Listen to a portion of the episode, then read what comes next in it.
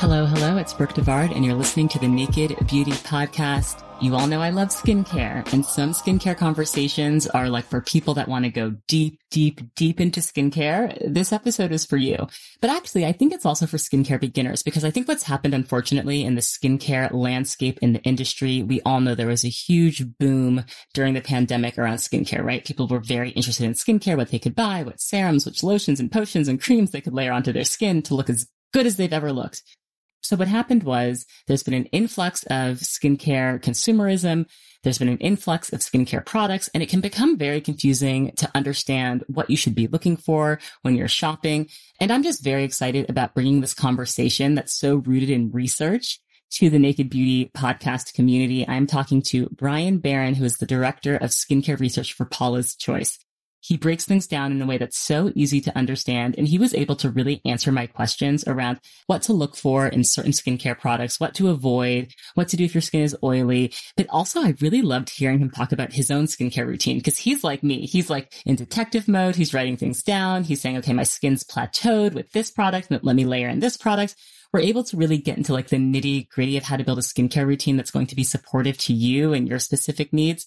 And just again, that education, knowledge is power when it comes to skincare. And the more you know, the more informed decisions you can make. But I have to say, in all of the brands I've kind of had the opportunity to work with or just talk to or just kind of get to know the team, Paula's Choice does stand out to me as doing really phenomenal work. The skincare ingredient checker I'm going to link to in the show notes, game changer for me. I love understanding what's in my products. I asked Bryan about everything from what does pH balance in skincare mean? Do I need to pay attention to it? What should I use for hyperpigmentation? What should people with oily skin look out for? Why I don't like slugging. My skin doesn't like slugging. We talk about that too. It was a real treat and pleasure to have this conversation. I hope you all enjoy it. And if you learned something, share it with a friend. You can always tag me as you're listening, Naked Beauty Planet. Let's get into it. You'll know real when you get it. It will say eBay Authenticity Guarantee, and you'll feel it. Maybe it's a head turning handbag, a watch that says it all, jewelry that makes you look like a gem, sneakers and streetwear so fresh every step feels fly. When it comes to style and luxury, eBay gets it. They're making sure the things that you love are checked by experts. Not just any experts, specialized experts. Real people who love this stuff with real hands-on authentication experience. So when you see that shiny blue check mark that says authenticity guarantee, shop with confidence. Every inch, stitch, sole and logo is verified authentic through a detailed inspection. That's how you know eBay's got your back. Because when you finally step into those sneakers, put on that watch, get your real gold glow up, swing that handbag over your shoulder, or step out in that streetwear, you'll realize that feeling is unlike any other. With eBay Authenticity Guarantee, you can trust that feeling of real is always in reach. Ensure your next purchase is the real deal. Visit eBay.com for terms. Okay, beauties, this is such a treat. I am joined by Bryan Barron, who is the Director of Skincare Research and Paula's Choice. Thank you so much for being on Naked Beauty. So it's very confusing being someone who loves skincare right now in the year of 2023. There's so many options. There's so much being thrown at us. There's like, it seems like a new product every single week. Prices are just across the board. So you've got serums for $4. You've got serums for $400 there are extreme claims. I feel like I feel like claims are getting more and more extreme. I see things like reverse aging, youth beauty serum. I mean, things are. I feel like we've really come to a point in the skincare conversation where one of the things that is needed most is clarity and information. Which is one of the reasons why I love Paula's Choice because everything is backed in science. You educate people as a large part of your role about ingredients and what is in skincare and what's good for your skin. Why are you so passionate about sharing this kind of skincare research and knowledge with people? Well, it's essentially become my my life's work. I discovered Paula Begoun, the the Paula and Paula's Choice. I discovered her books when I was a teenager. Uh, this is this is pre-internet, well, maybe the internet was available for governments, but not for the average person. And I found her book, Don't Go to the Cosmetics Counter Without Me. And I was struggling with um, very bad acne. And I, I wouldn't say that I got to the point where I was completely despondent, but it's fair to say that it was definitely taking a toll on my self esteem during those very fragile years when you just want to be liked and accepted and feel part of a group. And um, I was very much, I felt on the outside because of how I looked. And I've always been, I've always had a curious nature. I was researching before I really knew what research was and what it entailed and I um I found her book at a bookstore and just was was so taken by it because the advice was so radically different than what I was used to reading and like I used to I have three sisters and I used to um, take peeks into their um, fashion magazines like 17 and I don't know if you're old enough to remember Sassy. Mm-hmm. Um, but all of those, because I was like, somebody, you know, there was only so many places you could go to look for information back then.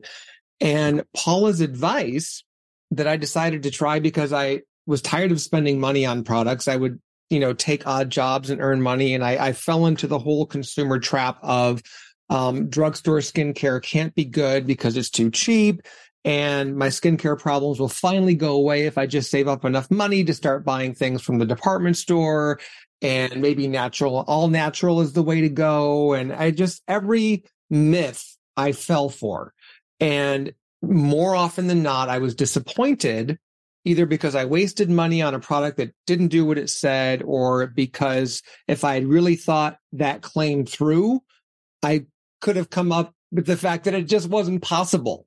So that led me on this path to make sure that I, I, definitely had a passion for skincare and skincare ingredients, and I wanted to help as many people as I could to really understand and get to the bottom of not just why we deal with some of the things we do with our skin, but what is out there that can realistically solve the problem or at least help solve the problem. Um, because obviously there there is a point, and we're always very realistic about this, where skincare stops, can only do so much, and then what a dermatologist can do via cosmetic corrective or surgical procedures is your next step. You can go down a different path and keep spending money and keep hoping that the next product is going to lift or stop that wrinkle or whatever the concern is. But from our viewpoint, it's very important to say skincare can do a lot, but it can't do everything. And here's, here's what you can consider when you get to that point where you're like, you know, I think I've plateaued with what skincare can do. And it doesn't mean that you stop skincare it means that you are informed about what else is out there to help you get the skin you want. I love that. And I, there's something that you said that I actually wrote down. How often people waste their money on a product that didn't do what it said it would do. And I want to get into that because oftentimes as consumers, you just look for specific words. Brightening, revitalizing, you know, dew maker, glowy. What, okay, so if it's glowy, what am I looking for on the back of the package? And that's why I'm really excited about the ingredient checker specifically, because it's like people need to understand what's in skincare to give you like these specific results. So understanding what's in your skincare or makeup, I think is incredibly important. I think about how people want to know what's in their food. I think we will get to a place where more and more people will just feel like they have to know what's in the things that they put on their face and what's in their skincare and their makeup. Why do you think it's important for consumers to have these tools like the ingredient checker that you all have on, on your website? That's such a fabulous resource. I, it, it's really because there's so much misinformation out there coming from, from all sides. There, there's even misinformation coming from certain people that may have the best intentions, but they, they may not be going to the best sources to find out the truth. You can't find good skincare. So you, it, it is really about when you know and understand ingredients and, and can more easily interpret the back of a label, which takes a lot of time and a lot of study. I mean, I, and this isn't something that I think every consumer is just going to become uh, adept at because quite frankly, who has that much time? I mean, I get paid for it, which is great, but what the consumer on the fly, especially with a tool like the ingredient checker can do is start to get a better understanding of what is in their products in terms of the ratio of beneficial ingredients to those ingredients that now aren't necessarily doing anything for your skin, pro or con, but at the same time, they're necessary in a formula because they're creating the texture. They're holding unlike ingredients like oil and water together. They're keeping the product free of microbial contaminants. So there's that knowing which ingredients are really serving your skin like, oh, this ingredient is helping with hyperpigmentation. This ingredient is going to moisturize. This ingredient is going to help defend my skin from free radicals that are, you know, everywhere. And then this ingredient is keeping the product whipped together so that every time I use it, I get that same sensorial experience. And, and there's that intense, it started with food labels. You're absolutely right.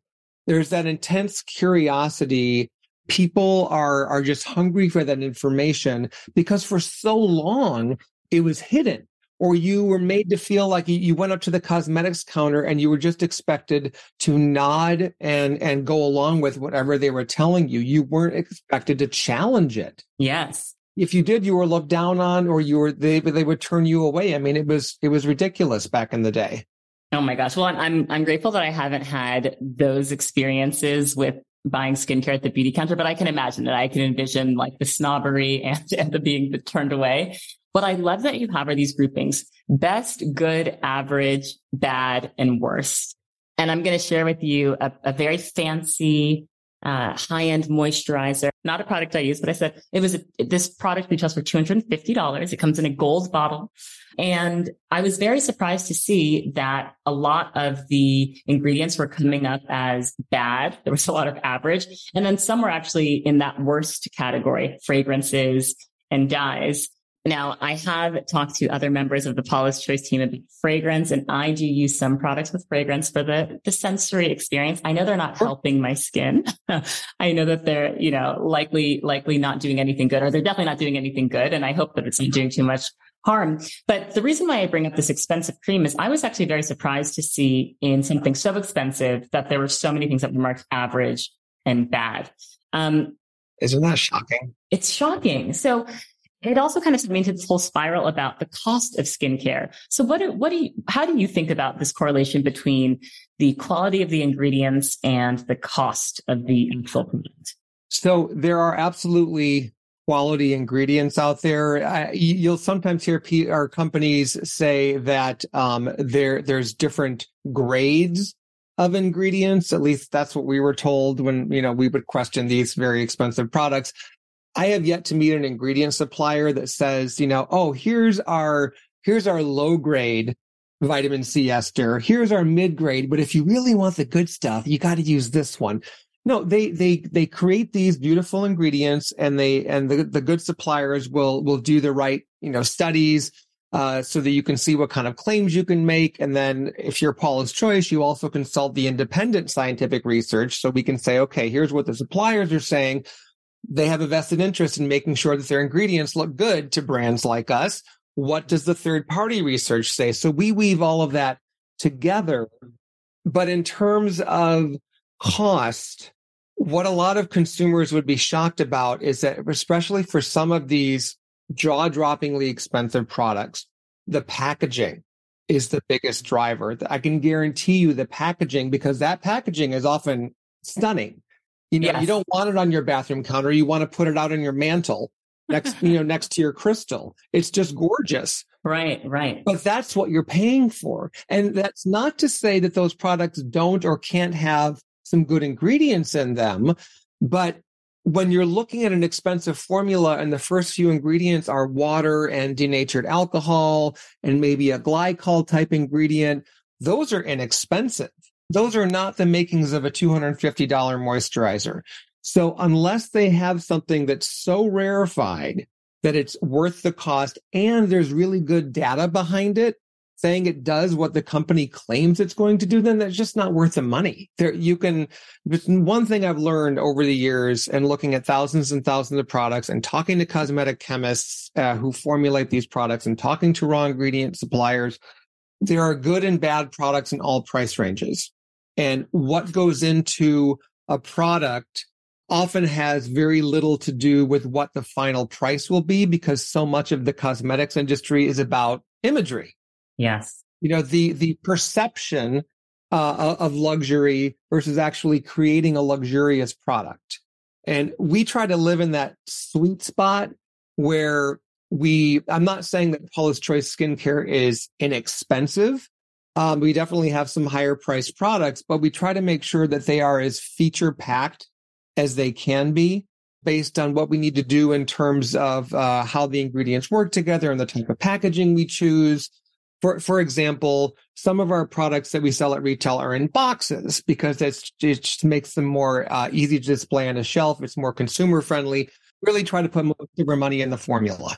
And I love that. And I think the other thing that you have educated me on through just social media is how much packaging impacts the quality and performance of skincare, right? So there are some of the most expensive skincare I own is in a jar, but actually a jar is not going to protect the integrity of that formulation. Can you talk more about how to look for really good skincare packaging?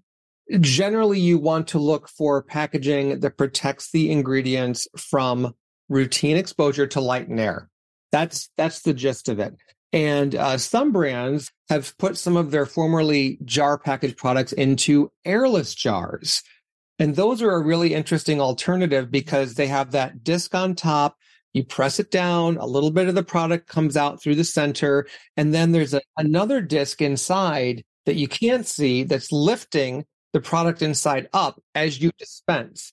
And that is a brilliant way to help protect the contents from routine exposure to, to light and air. So obviously that when you're on that path, you want to avoid something that comes in clear packaging as well, particularly if it's got um, very sensitive actives like retinoids, retinol, various forms of vitamin C, even the more stable forms of vitamin C.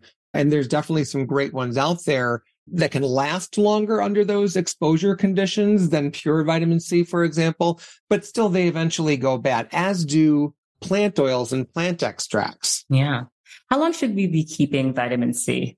It depends.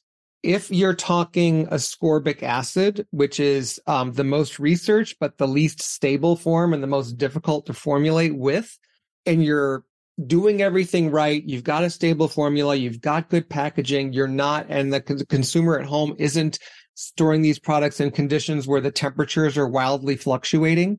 Three months for that type of product once you open it. For the more stable forms of vitamin C, again, assuming the packaging is, is smart, up to a year or more. Okay. So like the Paula's Choice C15, I've had it for a year. Is it time to retire it? Have you opened it? It's been opened and used, but I'm, I'm almost at the end. Okay. And it, it, it feels like it's working the way it did when I first got it. Good. In that case, if you haven't noticed uh, a color change, Yes, uh, that's the other thing, right? Because what's what color changes should people be looking for to see if their vitamin C is still active? When it starts going from like a, a, a straw, a pale straw color and then it starts darkening. It starts getting more like a golden blonde. And then when it starts getting into the orangey copper coloration, the vitamin C is gone. It's, it's time to. It's yes. If you're using that product for vitamin C, it's definitely time to move on. If there's other ingredients in there, like a lot of them contain uh, ferulic acid or derivatives, um, those are likely still fairly stable. And it's not necessarily that harmful to skin to use vitamin C once it's past its prime. It's just, it really becomes more of a why bother. Yeah, makes sense. Well, I'm always looking to reduce my hyperpigmentation beyond sunscreen. What specific ingredients should we be looking for if we're searching for skincare that addresses hyperpigmentation? Again, you get all of that marketing, fading serum, discoloration corrector. But what are the, what are the, let's get down to what are the ingredients we should be looking for on the back of that label?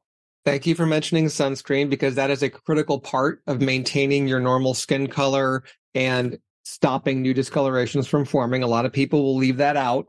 And I'm like, you, you can't, you can't. It's, it's, it's like, you know, you can, you can have the vegetable, but if you're not eating any other, any other types of nutrients, then forget about it.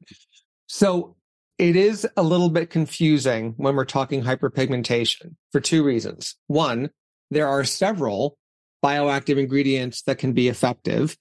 Two, consumers, and I, I, used to be this way, they tend to they tend to focus on using one ingredient. So I've got one concern. There's got to be one great ingredient out there that's going to, that's to treat it. And then they kind of cycle through all these products and they don't use any of them long enough to really get to the point where you're going to see great results. The other thing is that research has shown that for a lot of types of discoloration, particularly those that are more deeper in skin, what, what a person would describe as a stubborn dark spot, for example, it takes a blend of those ingredients. So vitamin C and tranexamic acid, and then maybe even a retinoid in that mix. And then you have to figure out how to layer them. Do you use them once or twice daily? Most of them can be used twice daily.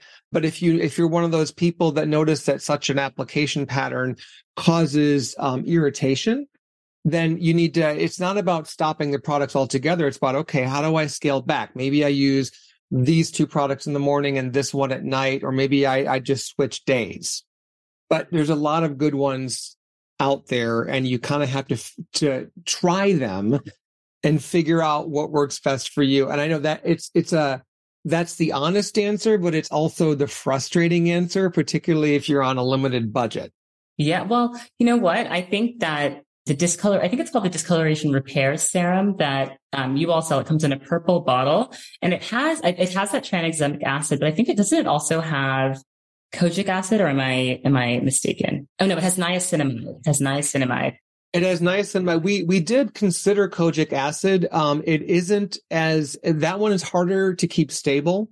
Okay kojic acid is in the right it can be a good ingredient. It's just very finicky and it all too often it just kind of peters out in a formula and it doesn't play well with other ingredients and so we did the tranexamic acid at 3% the niacinamide and then we also used efficacious amounts of milk thistle seed oil and vitamin e.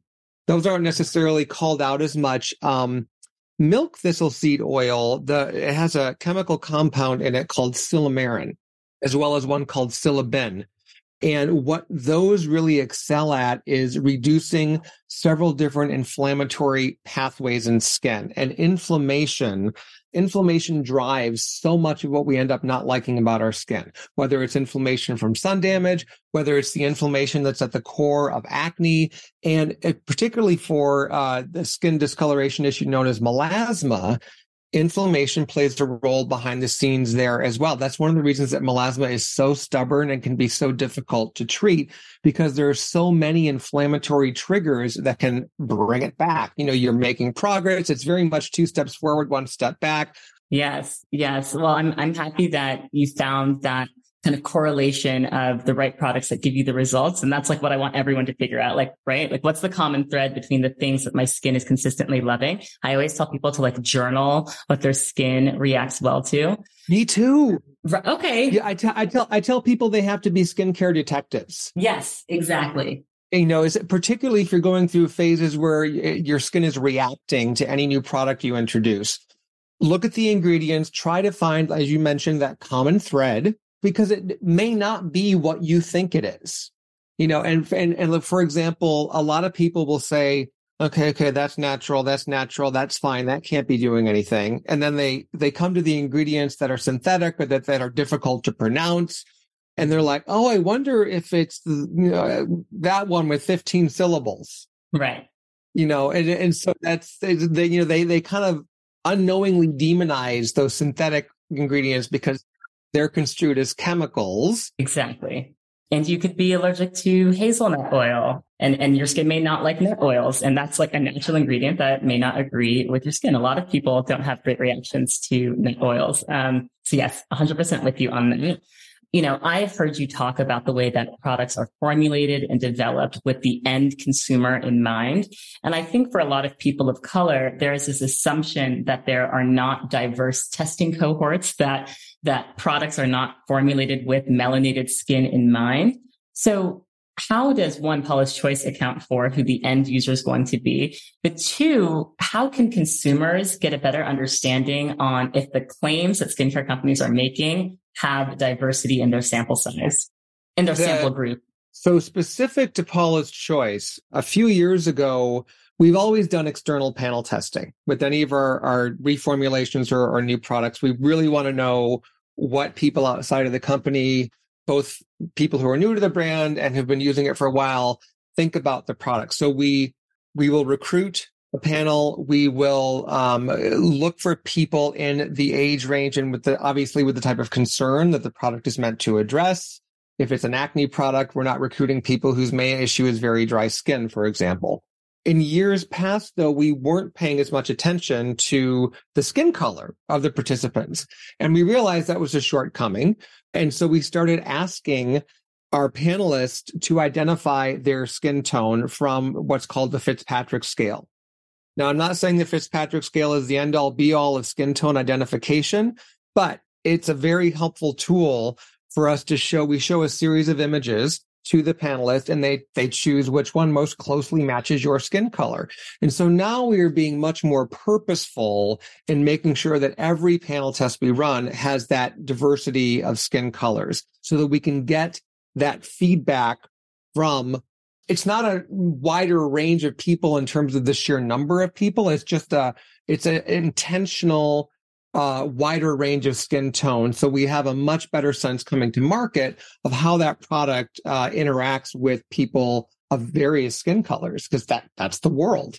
Absolutely. Well, I'm I'm happy that you um, integrated that into the way that products are being tested. I mean, obviously, you don't have visibility of what what everyone in the skincare world is doing, but should we assume that most brands are not doing this? Are, are, is there a push for more brands to do this? I mean, I think it's, it's really important to understand if you're especially hyperpigmentation, something that affects people with melanin very differently. You want to know that a product was developed to treat hyperpigmentation for dark skin. Yes. As I mentioned earlier, that, that inflammation drives so much of that. And in people with more melanin rich skin, uh, melanin, the, the, um, creation of excess melanin that fuels that hyperpigmentation. Uh, it's more, it stands to reason it's more common. The more melanin you have in your skin, the more it's going to be involved in the inflammatory process. Whereas somebody with a lighter complexion like me, I'm not going to see that excess melanin so much. I, I might see some yellowing because lighter skin tones tend to have more of that yellowish red melanin versus the, the brown melanin and darker skin tones. But I'll see pink and red marks and you'll see a darker brown mark. Right. And so it's, it, you're absolutely right. They need, they, people with more melanin rich skin absolutely need to be more careful and more selective. And, and really the operative word is gentle. Yeah. You know, you, you don't want to use anything that's going to drive inflammation in the skin. You want to take steps topically to reduce it in terms of what other brands are doing uh, around that issue, it's a it's a question that consumers will have to. If the brand isn't forthcoming about it, then they just have to go to the brand and ask them directly. Yeah, I'm I'm I'm going to start becoming actually much more aware of this. And when I speak to founders and people in the skincare space, I'm definitely going to ask about the panel testing. Now, about how many people are usually on a panel for a test? On average, uh, we will recruit 60 people. 60 people. Okay. Yeah. For okay. some, depending on the scope, we may go up to a hundred. And then this is this is um, independent of the uh, for for some of our formulas. Actually, for an increasing amount of them, we're we're doing uh, a whole separate set of clinical tests, which is a whole separate set of people. And but the same principle when we work with these third party clinical labs, we say this is how many people we want. You need to have at least you know uh, this percentage of the panel has to have this skin color and so on and so forth.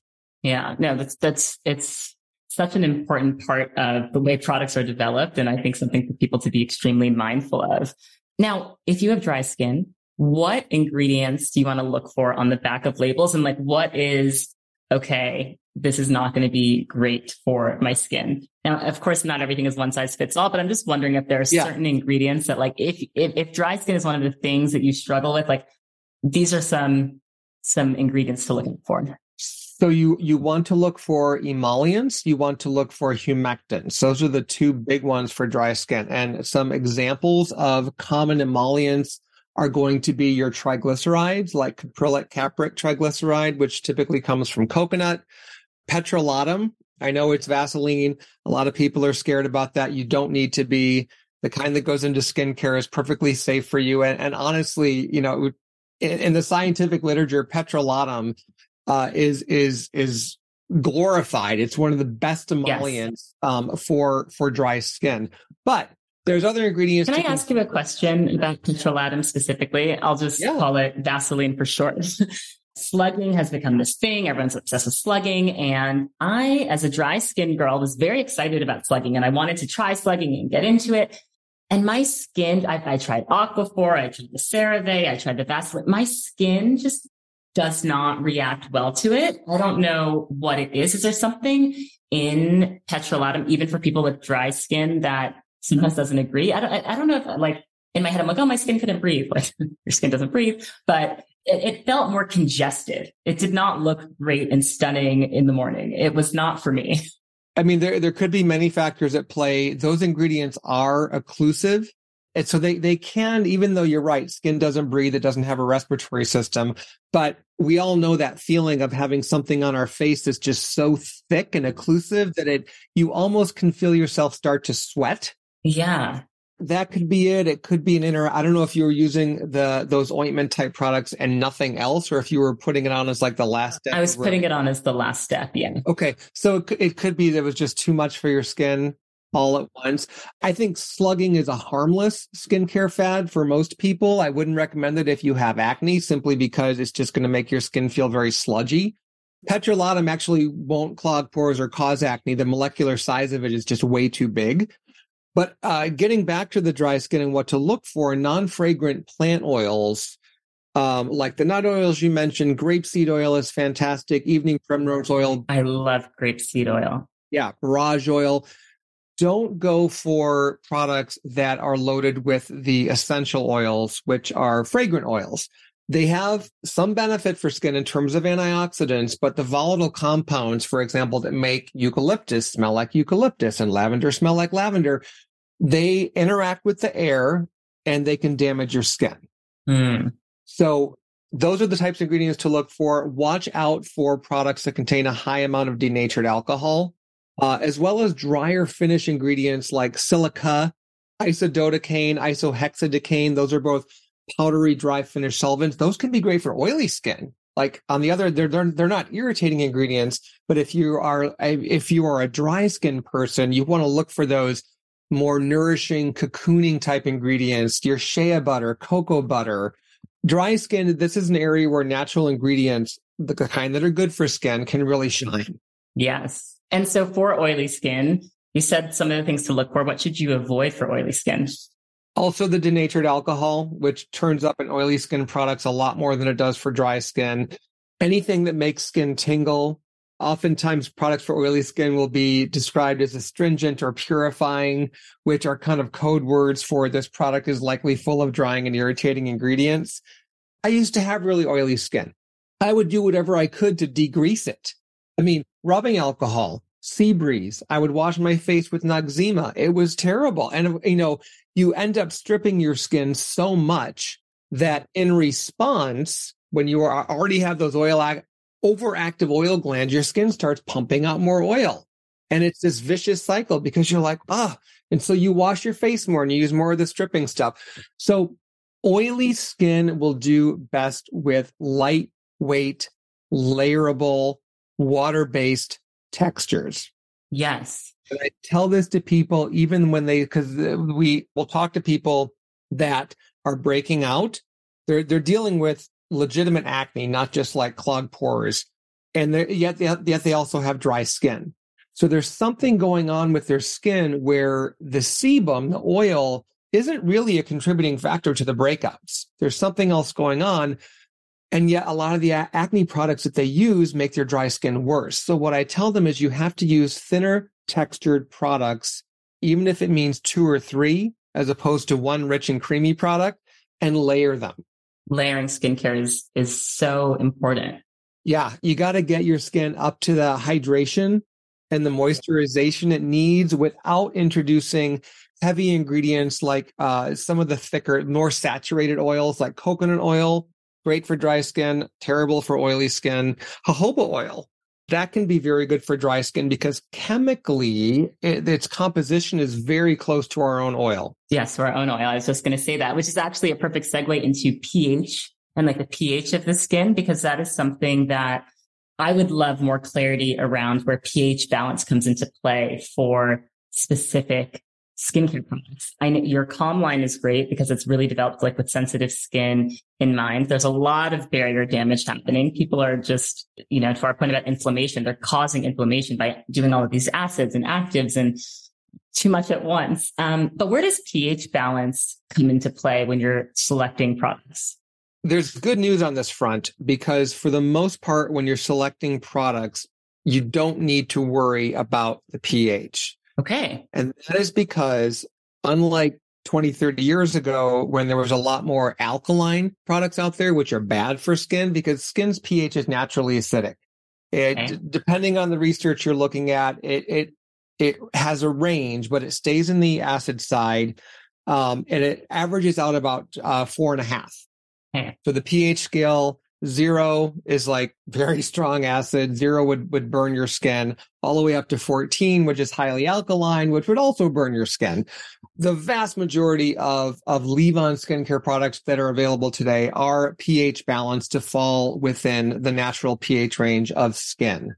Leave-on exfoliants, your AHA, BHA, PHA, those have a, a tighter pH requirement in order to work their exfoliating magic uh, usually between pH of three and four. Some would say up to 4.2 is still good. I would agree with that, but I don't think it's quite as effective because as the pH starts to go past four, those acids start to do what's called salt out, which means that they they they start losing some of that keratolytic ability, that ability to break those bonds that are holding those dead cells to the surface. But that's really about it. You don't have to worry about it too much. Well, that's that's very helpful uh, to hear.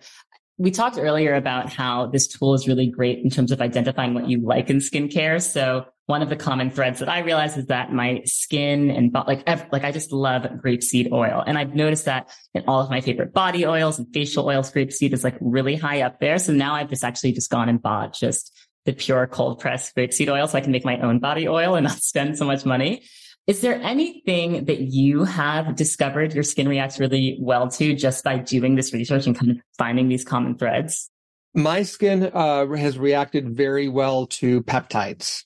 Mm. The type of peptides that are are called signal peptides, where they uh, work within the uppermost layers to send signals to the lower layers of skin to do various things, typically in regards to either repair or in regards to um, stimulating more of those minor substances in skin that are still really critical. Like you talk a lot about um, the, the main collagens in skin are collagens one and collagens three. That's the lion's share. But there are some minor collagens like collagen 7 that play really important roles in terms of skin's architecture, keeping everything together, um, sending the right messages to other substances so that skin can maintain some resiliency and firmness. So what I I love about peptides is how highly specialized they are. They're very targeted and it's it's it's fun putting together those formulas with the different ones, you know, and uh, seeing how they play together. And unlike ingredients like retinol, which not everyone can tolerate, I've yet to meet someone who just can't use any peptides. Right. It's one of those things that's gentle and nourishing for your skin.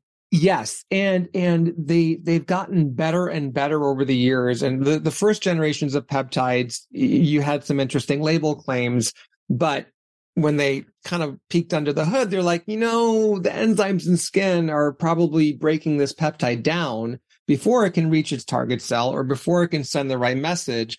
So you've got it in there and you can make the claim, but you're not getting the efficacy. So, but successful failure. They've gotten better and better over the years, but that looking back, I'm glad that Paula's Choice wasn't coming out like in 2004 2005 with a ton of peptide products. The research just wasn't there to support their efficacy for skin. It was promising, but flash forward to today and we know so much more. And now we're actively using them and, and we're seeing great results. Yes, I love your peptide Sam's. Um, we touched a little bit on layering skincare products. What's the right order to layer your skincare products? Could you help break that down? Because I do think there's still confusion about it. The easiest thing to keep in mind is that products should be layered by texture. It, it's, it's few and far between that certain products can't be used at the same time. I know there's a lot of worry that this is going to cross react with this make it less effective. No, it's it's very much like your diet in the sense of your your body knows what to do with the food you eat, regardless of what order you eat them in, uh, and whether or not you wait 20 minutes between your broccoli and your chicken entree or whatever. Thinnest to thickest texture is is the general rule.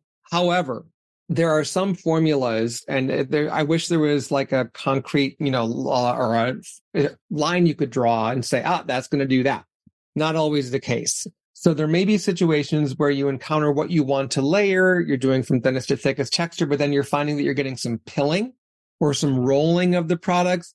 There's some sort of a incompatibility going on. It doesn't mean that the actives are going to cancel each other out, but it it means that the base that the products are in, there there's some some repelling, if you will that's going on. So in that case, if you just can't get it to work by switching things up a little bit, like maybe when you apply that as step three, then it won't roll. But if you do it as step two and then you follow with your third product, then you get the pilling.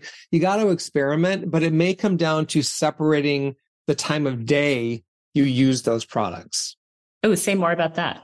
So, for example, let's say you are you want to layer you have a, a, a, vitamin C product, you've got a hyperpigmentation product, and you've got a um, just an all around like let's call it a blue light serum. You know, you're worried about blue light. You're sitting in front of a computer screen all day. Should I be using one of those? Just as you said that, I was like, do I? Just as you said that, I was like, should I be using a blue light serum? I don't have a blue light serum.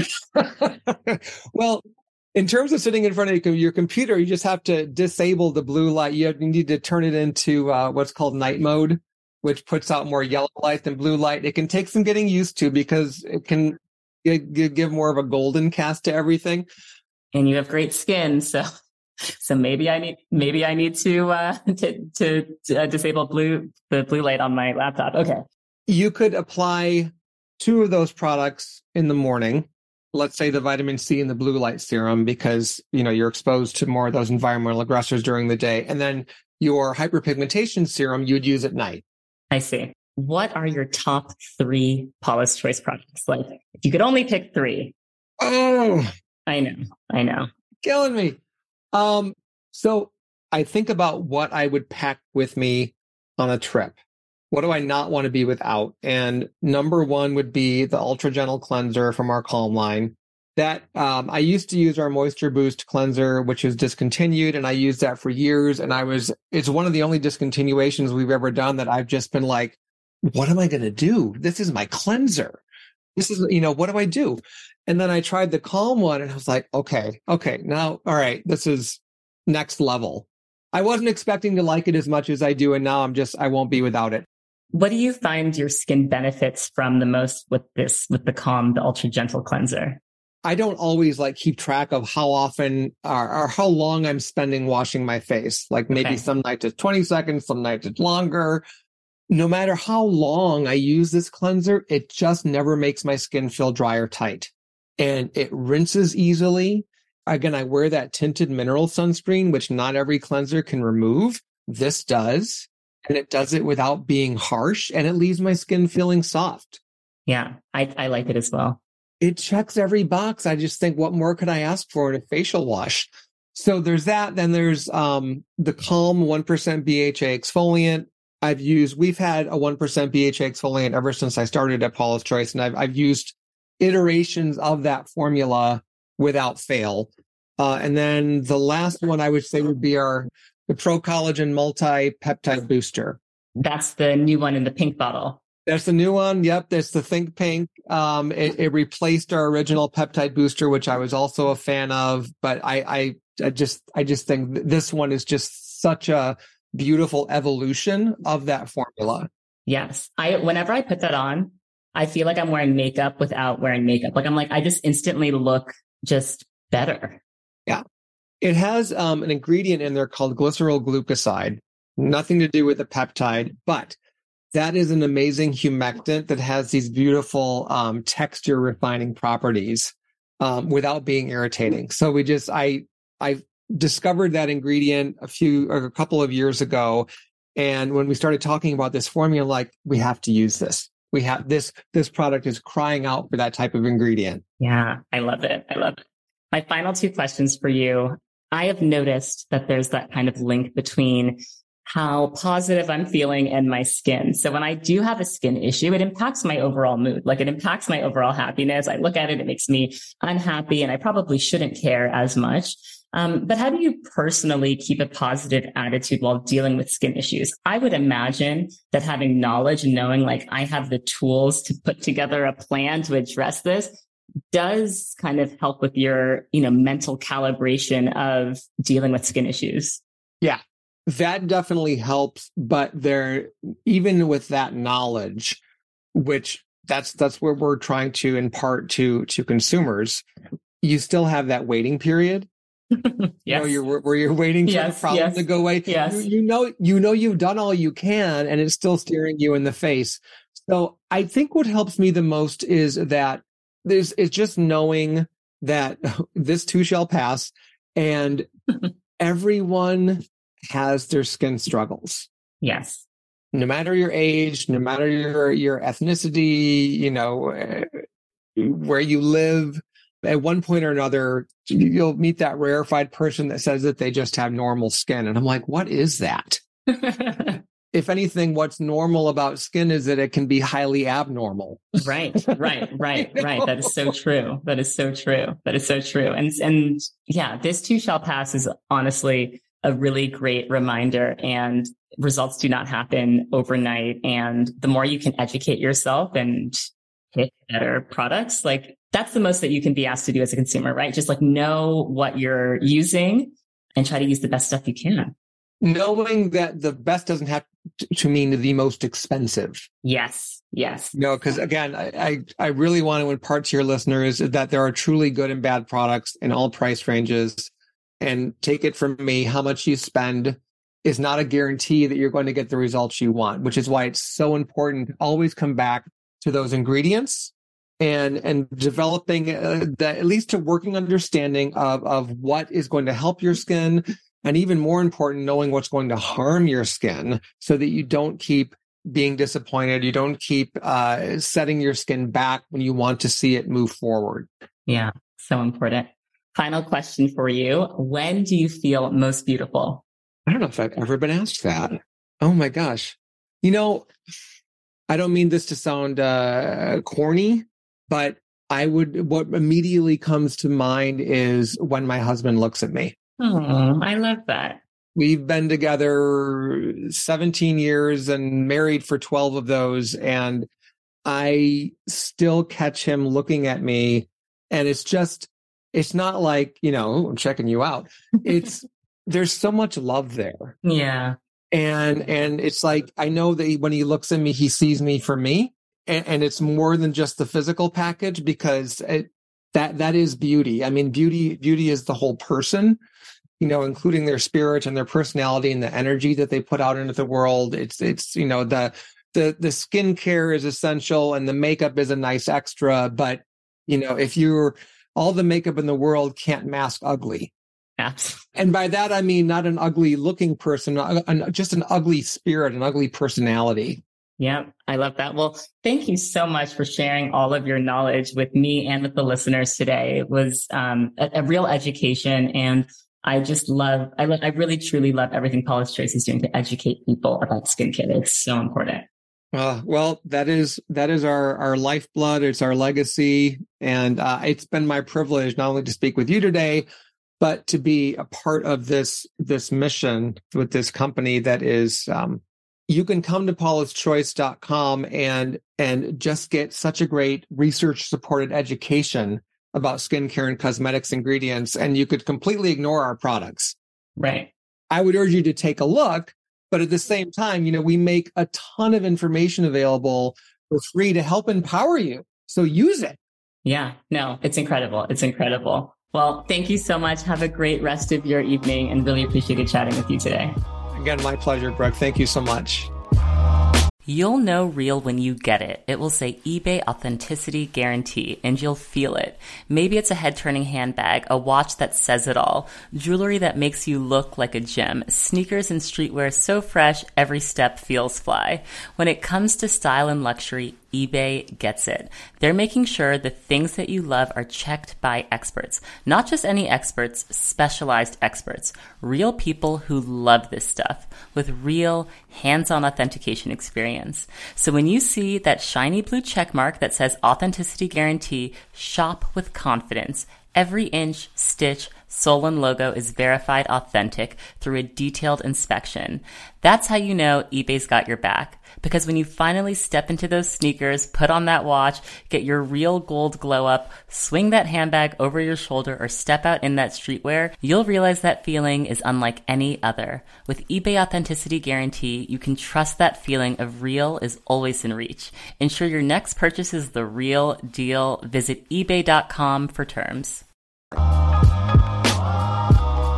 So, this was my conversation with Bryan. I hope you found it as informative as I did. I hope you learned as much as I did during the conversation. And stay tuned because we're going to have a little bonus clip all about SPF and sun care. There is a lot to go over in this one hour. So, a bonus clip is coming your way all about sunscreen. Such an important topic. Thank you so much for listening.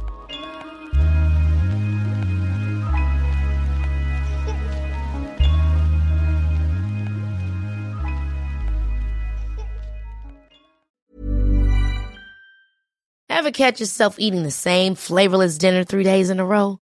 Dreaming of something better? Well, HelloFresh is your guilt-free dream come true, baby. It's me, Keke Palmer. Let's wake up those taste buds with hot, juicy pecan-crusted chicken or garlic butter shrimp scampi. Mm. Hello Fresh. Stop dreaming of all the delicious possibilities and dig in at HelloFresh.com. Let's get this dinner party started.